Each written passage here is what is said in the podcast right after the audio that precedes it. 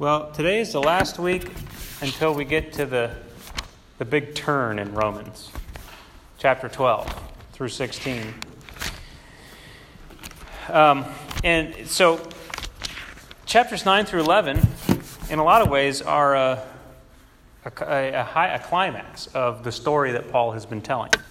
Okay, if you track, um, if you track his line of thought all the way from chapter 1 through chapter 11, and even beyond that, but, but especially through chapter 11, you'll find that the uh, chapters 5 through 8 are more of a digression, um, more of a, uh, an aside than usually chapters 9 through 11 are considered, oh, yeah, all that Jewish and Israel stuff. God's got to, you know, he needs, Paul needs to answer those questions. But really, if you understand what, what Paul has been doing in this letter, chapters 9 through 11 and the way that they end, I mean, Paul is just at the highest of the highs, and he goes, Oh my goodness, how inscrutable God's ways are. How incredible is all this stuff? That's where he ends up. And so he ends up there at the end of chapter 11. We need to know why Paul got to that place. I mean, there's a lot of, especially in chapters 9 through 11, there's a lot of emotion coming through from Paul. His heart is laid bare at this point, and it just ends with pure worship. But he's also in anguish and agony, and he, uh, and we'll look at some of those things. But he, this is what he's really throwing himself into. This, uh, what, what he's talking about in these chapters. So we, we should approach it from that perspective. This is not sort of like, oh, that's just uh, for the Jews. This is a big part of what Paul was trying to say, and, and it applies to all of us. Um, so let me just recap real quick um, what Romans has been about. Um, chapters 1 through 4 talk about how God has been faithful to his covenant with Abraham, and that the coming of the Messiah um, is the culmination of what he was always doing. He's had one plan the whole time. And Messiah is the fulfillment, the, the fulfillment of those promises. Um, he promised Adam something, he promised Abraham something, he promised Moses something, he promised David something. And it was all building on the same thing, and it was all building toward the coming of his son, the Messiah. And I want to I want to point out one thing here in the beginning. I don't think I talked about this in chapter 1. Um,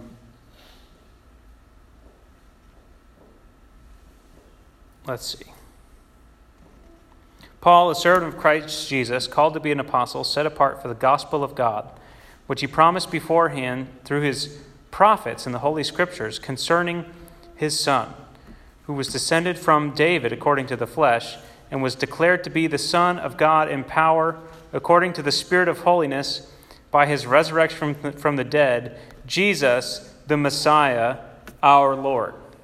Son, he's Jesus, Son, Savior, or uh, he's Jesus, the Messiah, our Master, and he's the Son of God. So all you need to know about Paul's view of Jesus is right there. He's the Son of God, he is the Messiah, and he is our Lord. Um, and so his gospel, Paul's gospel is Jesus Christ, our Lord, the Son of God. He's all of those things. This man, this man Jesus, this human being named Jesus, is the point of fulfillment of all of God's promises. Okay? That's his gospel. And so everything everything else that he that he says he's talking around that. Okay, but that undergirds everything. So chapters 1 through 4 spell that out. Chapters 5 through 8 talk about how now it is that we are set free from our old humanity, our, our being in Adam, set free from the power of sin and the dominion of death, both of those things. Uh, Adam sinned, and through sin brought death into the world. So here we are, under sin and under death. And Jesus Christ came to set us free from sin and death. Um, and so now, ultimately, we see in chapter 6, 7, 8 that what God was doing all along was orchestrating it so that all of sin could come to a head in this person, Jesus, who represented the nation of Israel. So that in this person, Jesus, he could condemn sin in the flesh. Everything that needed to be done to deal with sin, it all came and was heaped on Jesus, and he was crucified so that God could forgive us our sins. So he freed us from the power of the law, he broke the power of sin, he broke the power of death. Amen. I thought you were saying something that I forgot, like, oh yeah, and he also did this. Um, so that he could send his Holy Spirit, and, and his life inside of us now is, is the only thing that is necessary. Okay? And so everything is now possible why? Because someday God's going to be able to do it? No, because He already did it. Someone was praying earlier. He, yeah, He went before. He did all of this stuff as a man with every weakness that we have. Okay? And that's what one of the things that chapter 5 talks about, and it's really amazing. How Adam started as a perfect human being, but then fell.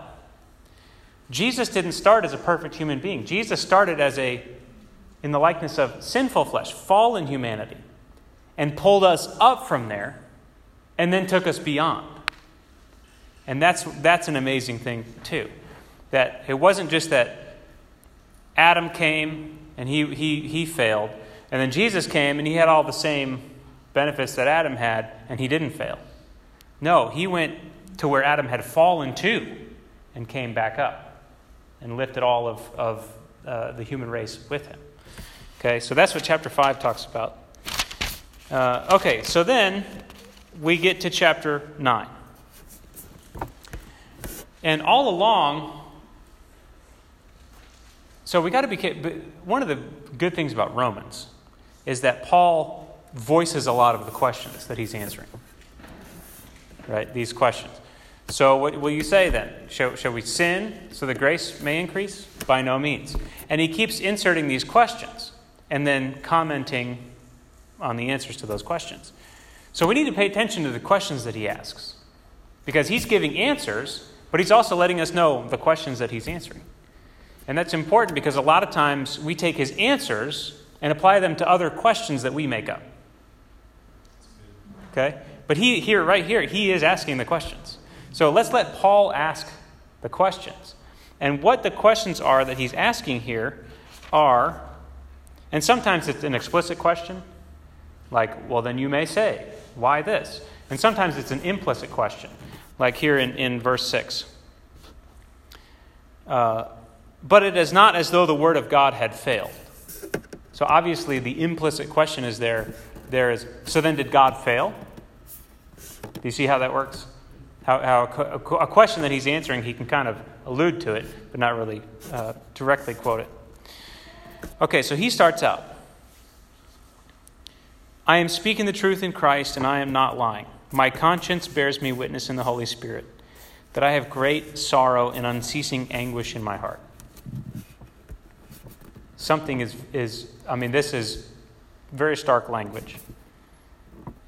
I swear to God, he says, by the Holy Spirit, I am not lying. I have great sorrow and unceasing anguish in my heart. This is not just a show, this is the real thing. I wish that I myself were accursed and cut off from Christ for the sake of my brothers, my kinsmen according to the flesh. So, what are we talking about here? Ethnic Israel, national Israel. Okay? All along, the question has been so, is he scrapping his plan? Did the plan fail? Is Israel, well, what, what, what is to become of Israel? What about all this history? And he's going to answer. They are Israelites, and to them belong the adoption.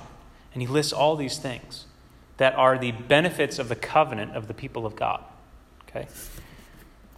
The adoption, the glory, that is bearing God's image and, and reflecting his glory, the covenants, the giving of the law, the worship that would be like the meeting with him in the temple um, through sacrifice, you know, having a place of, of meeting and coming to serve uh, in his temple.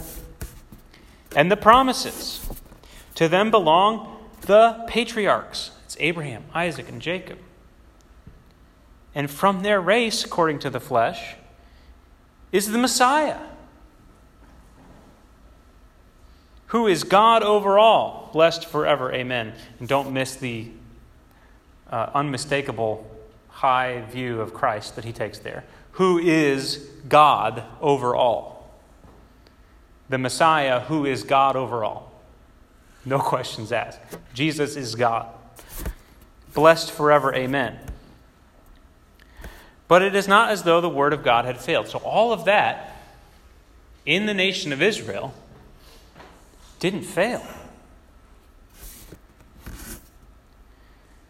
And then he proceeds, and this is a great, this is a great exercise in, in, in attentive reading. Okay? Because we can't, again, we have to zoom, constantly zoom out. If you notice, and if you go and kind of circle every Old Testament character that he mentions in these next verses here, you'll find that he's basically recapping the progression of Old Testament history.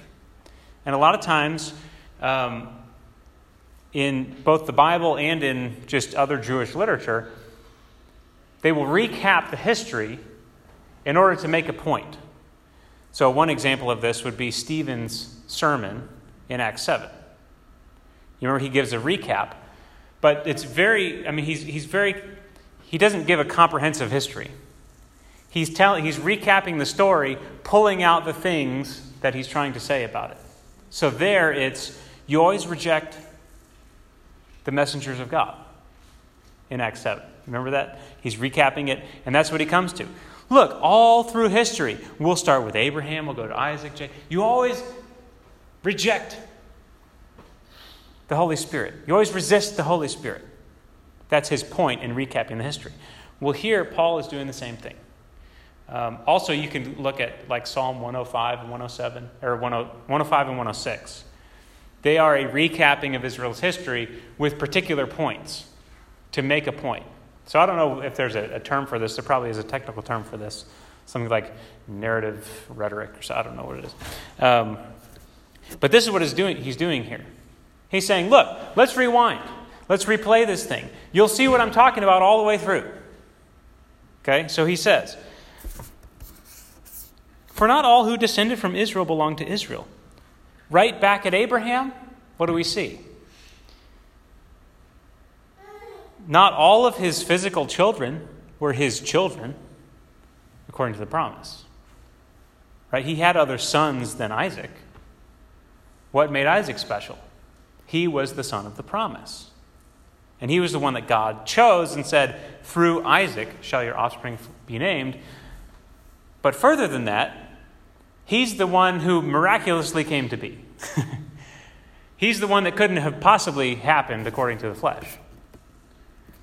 So if you rewind and you say, and Paul is just giving this a, a quick run through, but we got to stop and say, all right, and let me just take a couple minutes and talk about just this one. We won't do this with all of them, but just this one. When Paul does a quick touchdown in Old Testament history, we got to stop. And we got to say, what's he talking about there? Through Isaac shall your offspring be named. What has just happened in the Abraham story when that line comes? Who, who looked it up? What's, that, what's the context of that? Someone just shouted out. Through Isaac shall your offspring be named. What's that? What's what's the issue there? Jeremy knows. What, what, what's? Yeah, he had Ish, he had had Ishmael at this point. Why did he have Ishmael? With good intentions. God had said, "I'm going to bless you, and I'm going to make you into a family. I'm going to give you a son, and through your family, all the nations of the earth will be blessed." And Abraham goes, "Okay, great. Well, I guess I got to provide a son. And this is such a perfect example to show Israel under the law versus Israel under the promise. right? God had promised, you're going to do it. And Abraham said, well, I'm going to do it. So I guess it means I'm taking my concubine and having this child Ishmael. And, but God says, no. I'm not naming your offspring through Ishmael, the child of your effort. I'm naming your offspring through Isaac, the one I gave you. This is so huge, right? This unlocks so much in the book of Romans when he's talking about how God works, how God works to fulfill his promise in people. Did Abraham fail in trying to do? No, he was trying to do what God had promised him. He didn't know the way God was planning on fulfilling his promise. And that is the whole, that sums it up right there. Just that one line, he has summed up the whole Israelite problem, which is how is God going to be faithful to his covenant? And is God is what God is doing for the Gentiles is that fair? Is that righteous? After all that he promised. So, um, he, so he says, No, through, through Isaac shall your offspring be named. This means that it is not the children of the flesh who are the children of God, but the children of the promise who are counted as offspring. So, what does this mean with Jews and Gentiles? Guys, it's never been about physical descendants. It's always been about this family of God that's united only by the fact that they are the children of the promise. Okay? For, this is what the promise said. About this time next year, I will return and Sarah shall have a son. No, it's going to come through Sarah. That's my promise. And not only so, but when Rebekah had conceived children by one man, this is the next generation. It's slightly different, but it's the same thing. God chooses what he's going to do, and then he remains totally committed to that. And so the story of Jacob and Esau is the story of them coming to grips with, with Jacob coming to grips with, I am, I, I am the older is going to serve me. Now, God had to break him of his pride in that fact, and he, he was a conniver. And I don't even want to get into the fact that he stole his birthright but it was because Rebecca had kind of planted this seed. So I don't know. Divine sovereignty, human agency, I don't know. The point is, God had said before any of that had happened, the older shall serve the younger. Sarah, you're going to have a son. The older shall serve the younger. And I'm going to make that come to pass. So, was it something that Isaac did that made me choose him? No. Was it something that Jacob did that made me say, the older is going to serve the younger? No. Before any of that, I made a decision, I made a choice, and I stuck with my choice. That's what he's talking about here.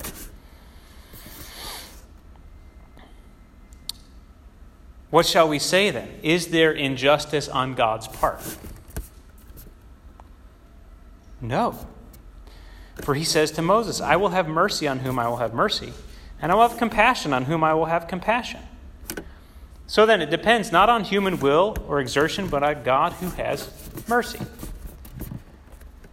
So, the point here is not God, uh, before you're even born, God knows what's going to happen to you, every little thing. This is often what this portion of Scripture is interpreted as being. It's talking about this nation of Israel. How in the world is God doing this, this totally new thing? Remember, Paul was facing charges of blasphemy, of discarding the law. And he's saying, no, no, no, no, no. I'm saying the exact opposite. I'm saying that all of the law has come to its fulfillment. So, there, is there injustice on God's part? No. So, he has mercy on whomever he wills, and he hardens whomever he will. Listen, it's up to God on who to have mercy and who to harden. Now, hardening means uh, basically letting someone, and he, he's kind of described this in chapter 1. Hardening means letting someone, uh, giving someone over to their passions. Right? It doesn't mean that God, all of a sudden, out of nowhere, comes and causes this righteous person to then turn against him. That's not what it means. It means that how someone is now, that's how they remain. Okay? And so he, he uses Pharaoh as an example. Well, Pharaoh hated God. Well, God was, okay, fine. I'm, then I'm going to use you. What, I'm going to use your hatred of me to free my people. Since you hate me, I'm going to work with that. So it's the exact opposite, right? It's God being able to work with free will and accomplishing his purposes anyway. Okay. You will say to me then, why does then he still find fault? For who can resist his will? But who are you, O man, to answer back to God? So, is this, is this just on God's part? Absolutely. Right? So then, why, why, why do we still have responsibility? Shut your mouth, what he said. Well, what does molded say to its molder? Why have you made me like this? And so the, the, the question is, and again, Jews have experienced a long history where of knowing what God wants to do to, to make us a blessing so that we can bless the whole earth, and not seeing anything close to that happening. I mean, we're in exile. Okay? And Paul is saying, well, exile, that's part of the covenant too. This is all part of the plan.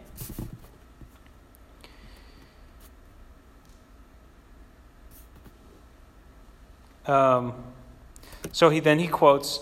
So he's still been in going through uh, history. So the patriarchs, Moses and Pharaoh, and then he, he throws in some quotes from the prophets, Hosea and Isaiah, and these are these are prophecies about the day when Messiah comes and the covenant is renewed and the Gentiles come in.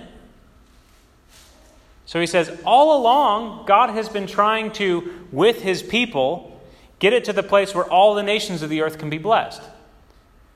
The problem is not that God doesn't know what he's doing or that he has had to scrap a plan and, and start over.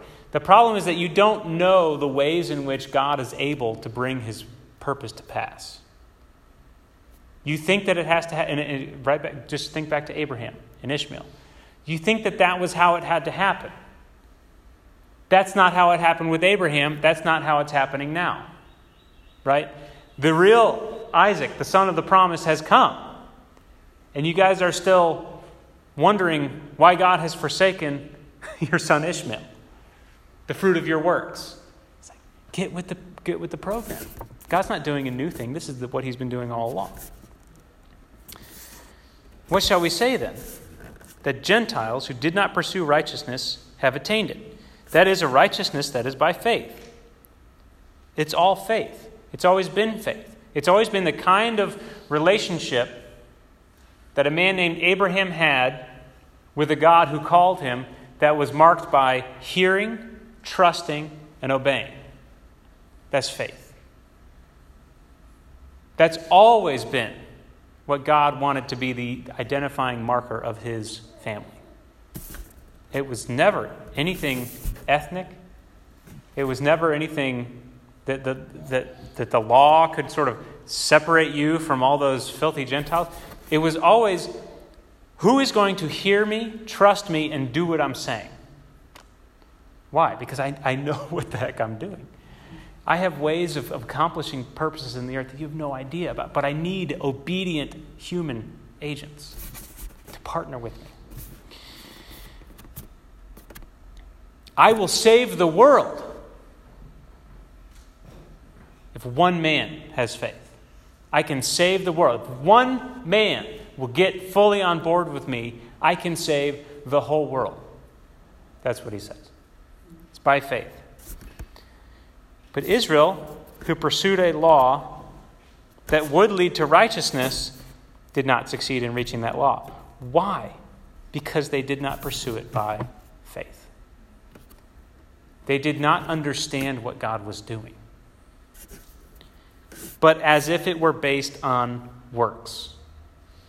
As if this law was something to use to, to boast, right, as he says in, in the opening chapter, boasting in the law to separate yourself from others. They have stumbled over the stumbling stone. What's the stumbling stone? It's, it's, it's Jesus, it's, it's the law also. I am laying a stone, I am laying in Zion a stone of stumbling. This is the foundation, a rock of offense, and whoever believes in him will not be put to shame. So, he's saying, listen, even in the Old Testament, God was saying, There's, I'm, I'm doing something, and not everyone's going to be able to swallow it. Not everyone's going to be able to believe it, to have faith, to trust me.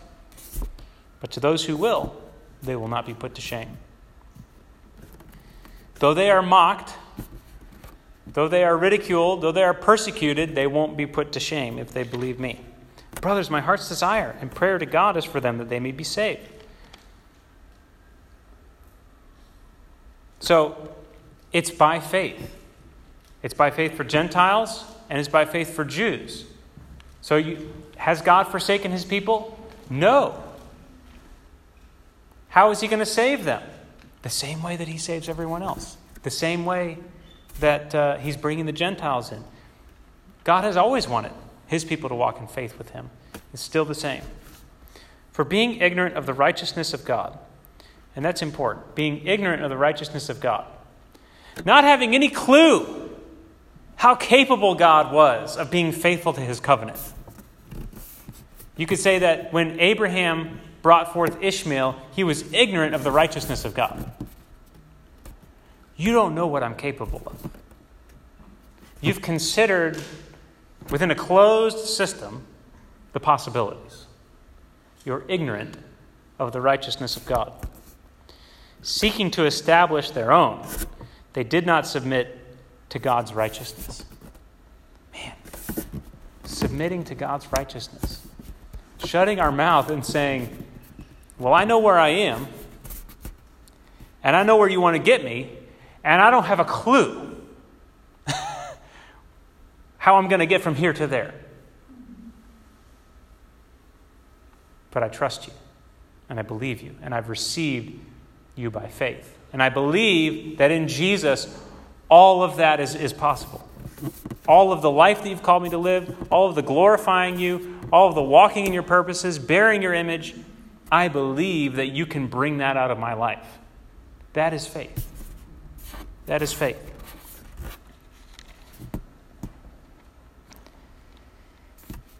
For Christ is the end of the law for righteousness to everyone who believes. Now, end that's a tricky word, but it's, it's, it's the word telos. It's the goal. Okay? When you put in your GPS a start and a telos, and when you get to the telos, you've reached your goal. Okay? So it's not like, well, did that route fail then? Because you, no, no, no. The route succeeded. You reached your destination, right? Christ was the destination of the law. It was all aimed at him. Christ is the end of the law for righteousness to everyone who believes. And then he talks, uh, he, he, he says, he gets into Deuteronomy 30, which is, he quotes from Deuteronomy 30, which is the part of Deuteronomy where, where Moses is recapping the law, and he says, Listen, you're going to fail. You, you pretty much, you're pretty much going to fail. it's pretty much guaranteed. Uh, but when you fail, you're going to go into exile. And this is how exile is part of the covenant. You're going to go into exile. And when you're in exile, God's going to come and he's going to, he's going to come himself and he's going to, he's going to give you a new covenant. There's going to be a, a, a renewal of the covenant.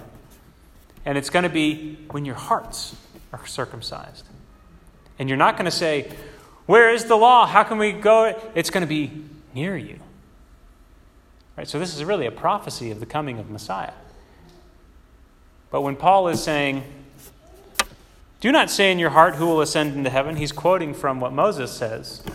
He says, In that day, when the covenant has been renewed, after all this stuff, after you fail, and after you're in exile, and then you seek me with all your heart, and you'll find me, and I'm going to do a, I'm going to do a new thing.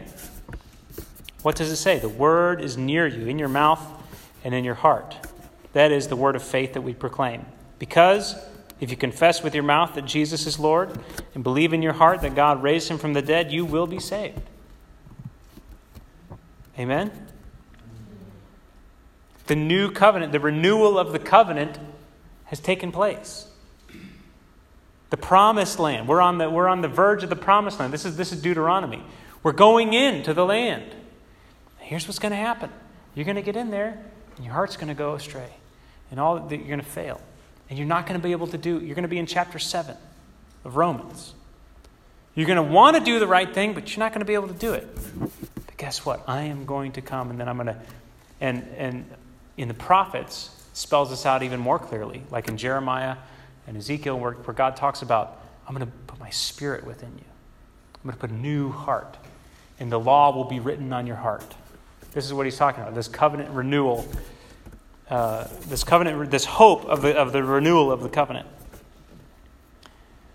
There is no distinction between Jew and Greek.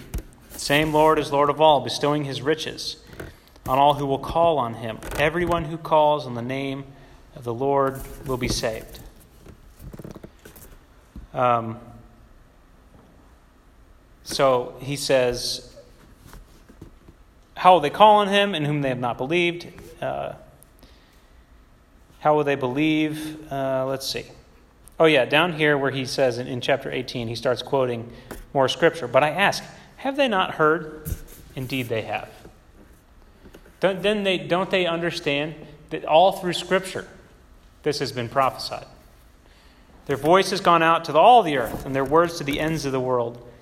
But I ask, did Israel not understand? They've heard, they haven't understood. Moses says, I will make you jealous of those who are not a nation. With a foolish nation, I will make you angry. Then Isaiah is so bold as to say, I have been found those, by those who didn't seek me. Israel, look at what's happening. God is being found by those that didn't really seek him. Is this unjust? No. This is what was supposed to happen. Of Israel, he says, All day long, I have held out my hands to a disobedient and contrary people. And we'll come back to that at the end. So, chapter 11 is about so then what of Israel? What are we doing? Has God rejected his people?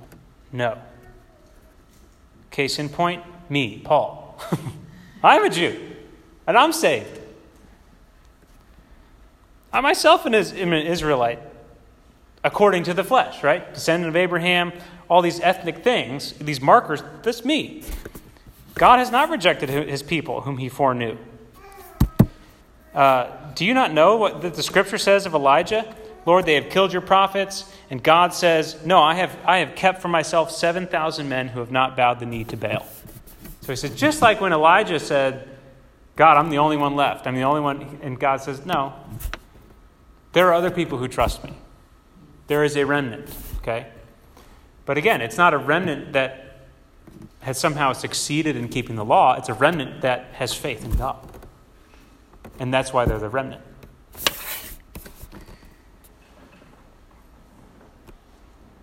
What then? Israel failed to obtain what it was seeking.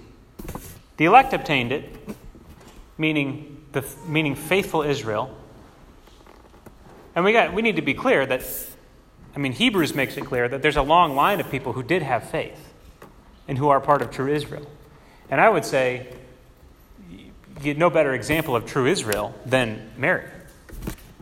Talk about the embodiment of what Israel is supposed to be. Total trust brings Messiah into the world. Right? I mean, that's, that's what Israel was, was meant to be. Walk with me, be filled with me, impossibly blessed, and watch Messiah come and save the world. Mary, right there. The elect obtained it, but the rest, no. The rest were hardened. Okay? Their hearts were already drawn away. They were already worshiping other gods, and God said, All right, I'm not, I'm, I'm done with you. Continue to worship your other gods. Okay. So, did they stumble in order that they might fall? Now, here's it gets a little tricky what Paul's trying to say. But what he's saying is no, listen. All of this failure that has happened, well, that is the shape of redemption. For you to be cut off so that others could come in sounds a lot like Jesus. So, what you see as failure, God says, that's another day at the office. That's how I save. That's how I've always wanted to save. I've always wanted Israel to be the place that, not the, like I've said a couple times, not the pet nation, but the pattern. Not the special elite nation, but the one who would, who would pour out my blessings so that the, so that the world could be blessed. Now, if their trespass means riches for the world, and if their failure means riches for Gentiles, how much more will their full inclusion mean? Now, I'm speaking to you, Gentiles. And here's how he, he says I magnify my ministry in order to somehow make my fellow Jews jealous. so he said, I'm telling you, Gentiles, you have all the blessings, all of the rights and privileges of the elect they're yours in Jesus. You hear what I'm saying, Jews? All of what you think separates you, it's all going to the Gentiles. He's trying to make them jealous. Look, they're all enjoying what life was always supposed to be like. Don't you want, don't you want a piece of that? I magnify my ministry in order to somehow make my fellow Jews jealous and thus save some of them. He knows that they're not all coming back. But if he can get some looking over across the, across the way and say, wow, the Gentiles are really uh, walking as the people of God in the earth in Jesus, I think I might go and, and, and have faith in Jesus. If their rejection means the reconciliation of the world, which sounds like Jesus, right? I mean, he's describing them. You were rejected for the salvation of the world.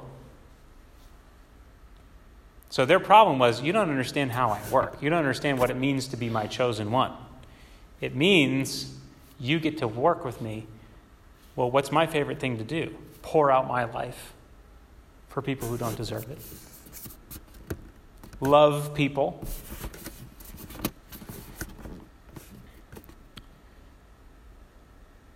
And then basically he says, Now, Gentiles, I know I'm magnifying my ministry, but don't get a big head.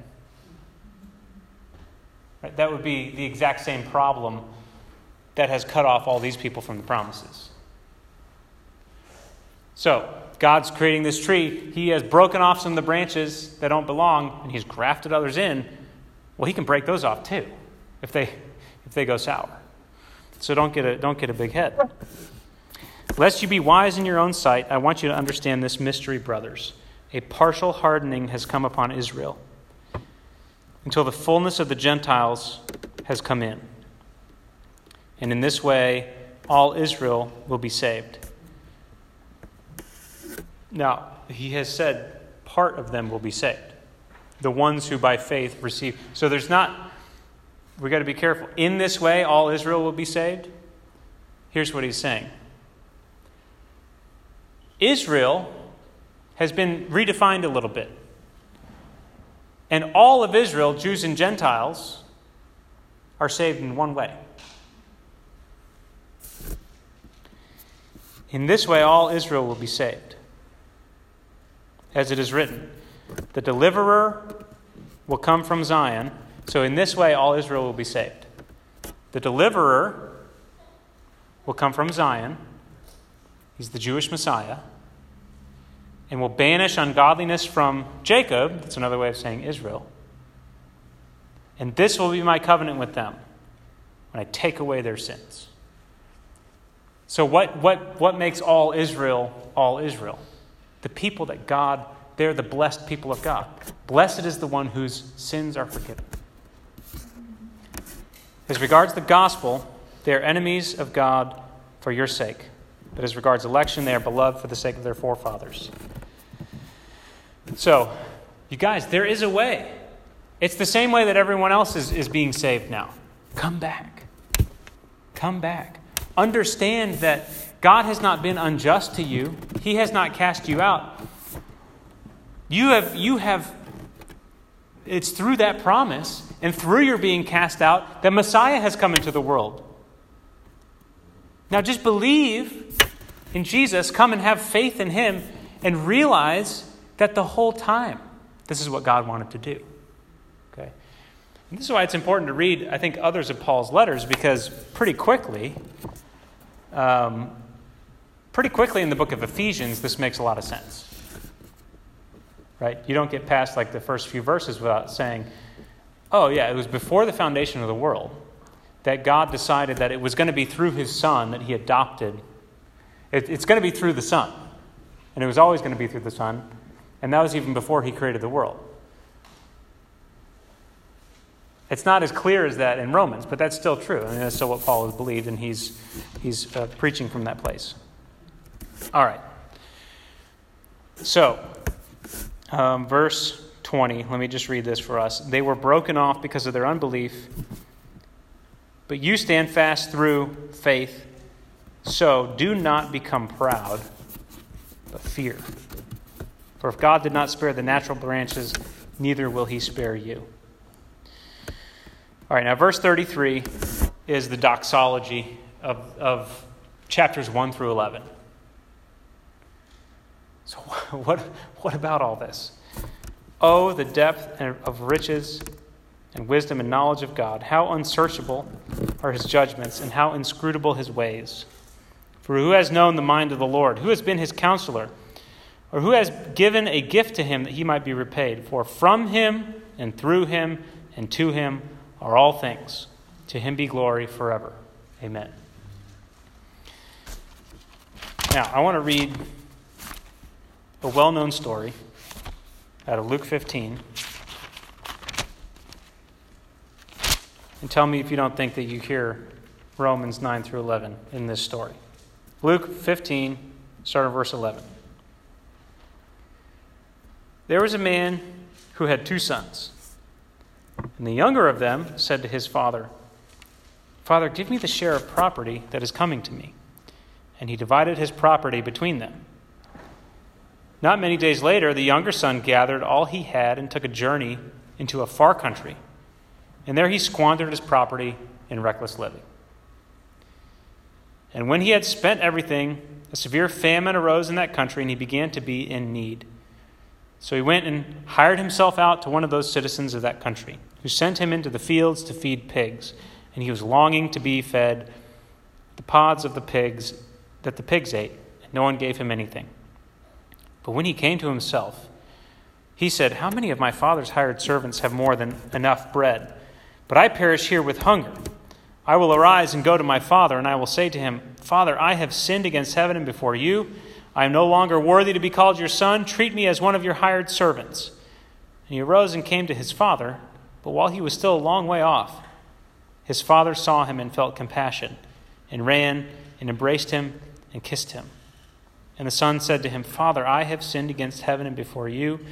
I am no longer worthy to be called your son. But the father said to his servants, Bring quickly the best robe and put it on him and put a ring on his hand and shoes on his feet, and bring the fattened calf and kill it, and let us eat and celebrate. For this my son was dead and is alive again. He was lost and is found, and they began to celebrate. Now his older son was in the field.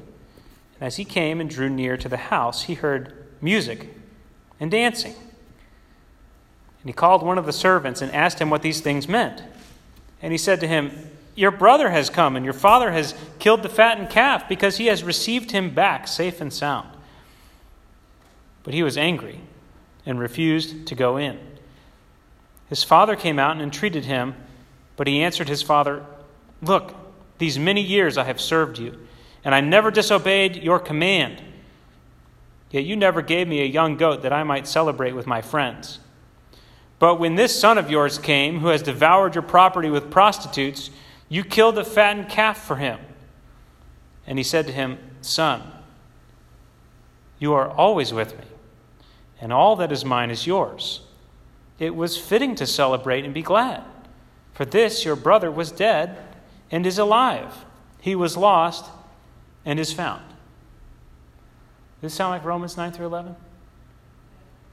The Jews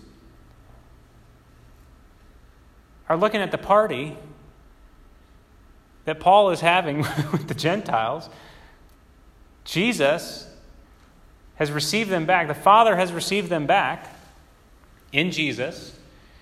They become fully part of the family now, given the best of what the family has to offer. They squandered their right, they squandered their inheritance. They went to a far country, they, they became the scum of the earth. But when they came back and they real and they, they came to full repentance, the father said, Yes, all the family stuff, you can have it again. Now, older brother, uh, in the father's heart, must have broken for that older brother. You're always with me. And this is what Paul is saying to his brethren, Israel according to the flesh.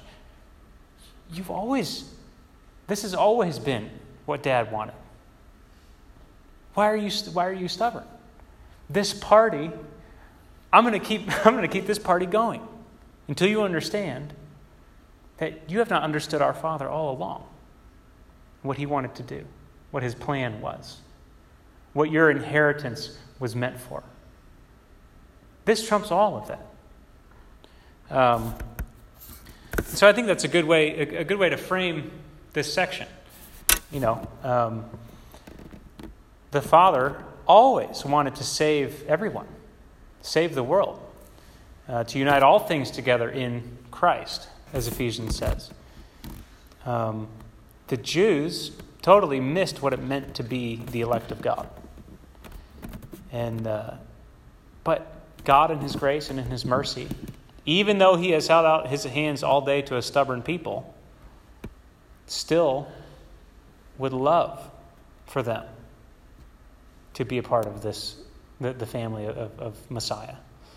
Um, and in fact, he says, Listen, you've, you don't even realize it, but you've been working with me all along. You were cut off so that they could come in. You rejoice now. This is what we've been trying to accomplish through all the generations. Um, all right, so this is the last week that we're really talking about these grand and, and as Paul would say, inscrutable ways of God. How in the world did he make all this happen? Uh, and so next week we're going to turn into uh, the practical application. But I still, I, I, am still praying that, that we would really uh, get to a deeper place of understanding and that God would lay these foundations in our hearts, what His purpose really is. Because you cannot go out and share the gospel um, in the way that it should be shared unless you really have this in your heart. What's God's purpose? I mean, you could, you could hand stuff out, I mean, you could check the, off the list, but in order for the gospel to really be alive in your heart, you need to, to, to spend a lot of time letting the Holy Spirit reframe your mind and, and teach you the ways of God, the purposes of God. And the best way to do this is to listen to what Paul's saying and remember the story, remember the Old Testament, and see what he's talking about all the way through. It was always there, it was a mystery, but it's been uncovered, it's been revealed. Um, and we'll talk about mystery a little more as we get into some more of Paul's letters. Uh, a mystery for Paul is always something that used to be veiled, has now been uncovered uh, in light of Jesus. So, all right, uh, let's pray. Father, we thank you for your word, and we thank you that uh, we get to be a part of your family. Lord, we do as, uh, as Gentiles according to the flesh, uh, we do stand in, in awe. We, we fear. Uh, and we understand that we have, not, we have no uh, position of privilege with you uh, over against the natural branches. but Lord, we do rejoice that all of the promises now in Jesus also belong to us. We thank you for that. And God, I pray that um, that that would not turn into the same mistake as your people had, that that would not turn into uh, self pleasing um, elitism or self righteousness, God, or even striving. But Lord, the same miraculous way that, that you grafted us in, I pray that you would bring us to maturity, God, in that same way. That what you have begun by the Spirit, you would perfect by the Spirit. And God, give us faith, give us true faith. Show us what that means. Uh, give us a heart to hear you, to obey you, and to watch your miraculous power uh, bring your glory from our lives. Uh, we thank you for that, Lord. Help us to, to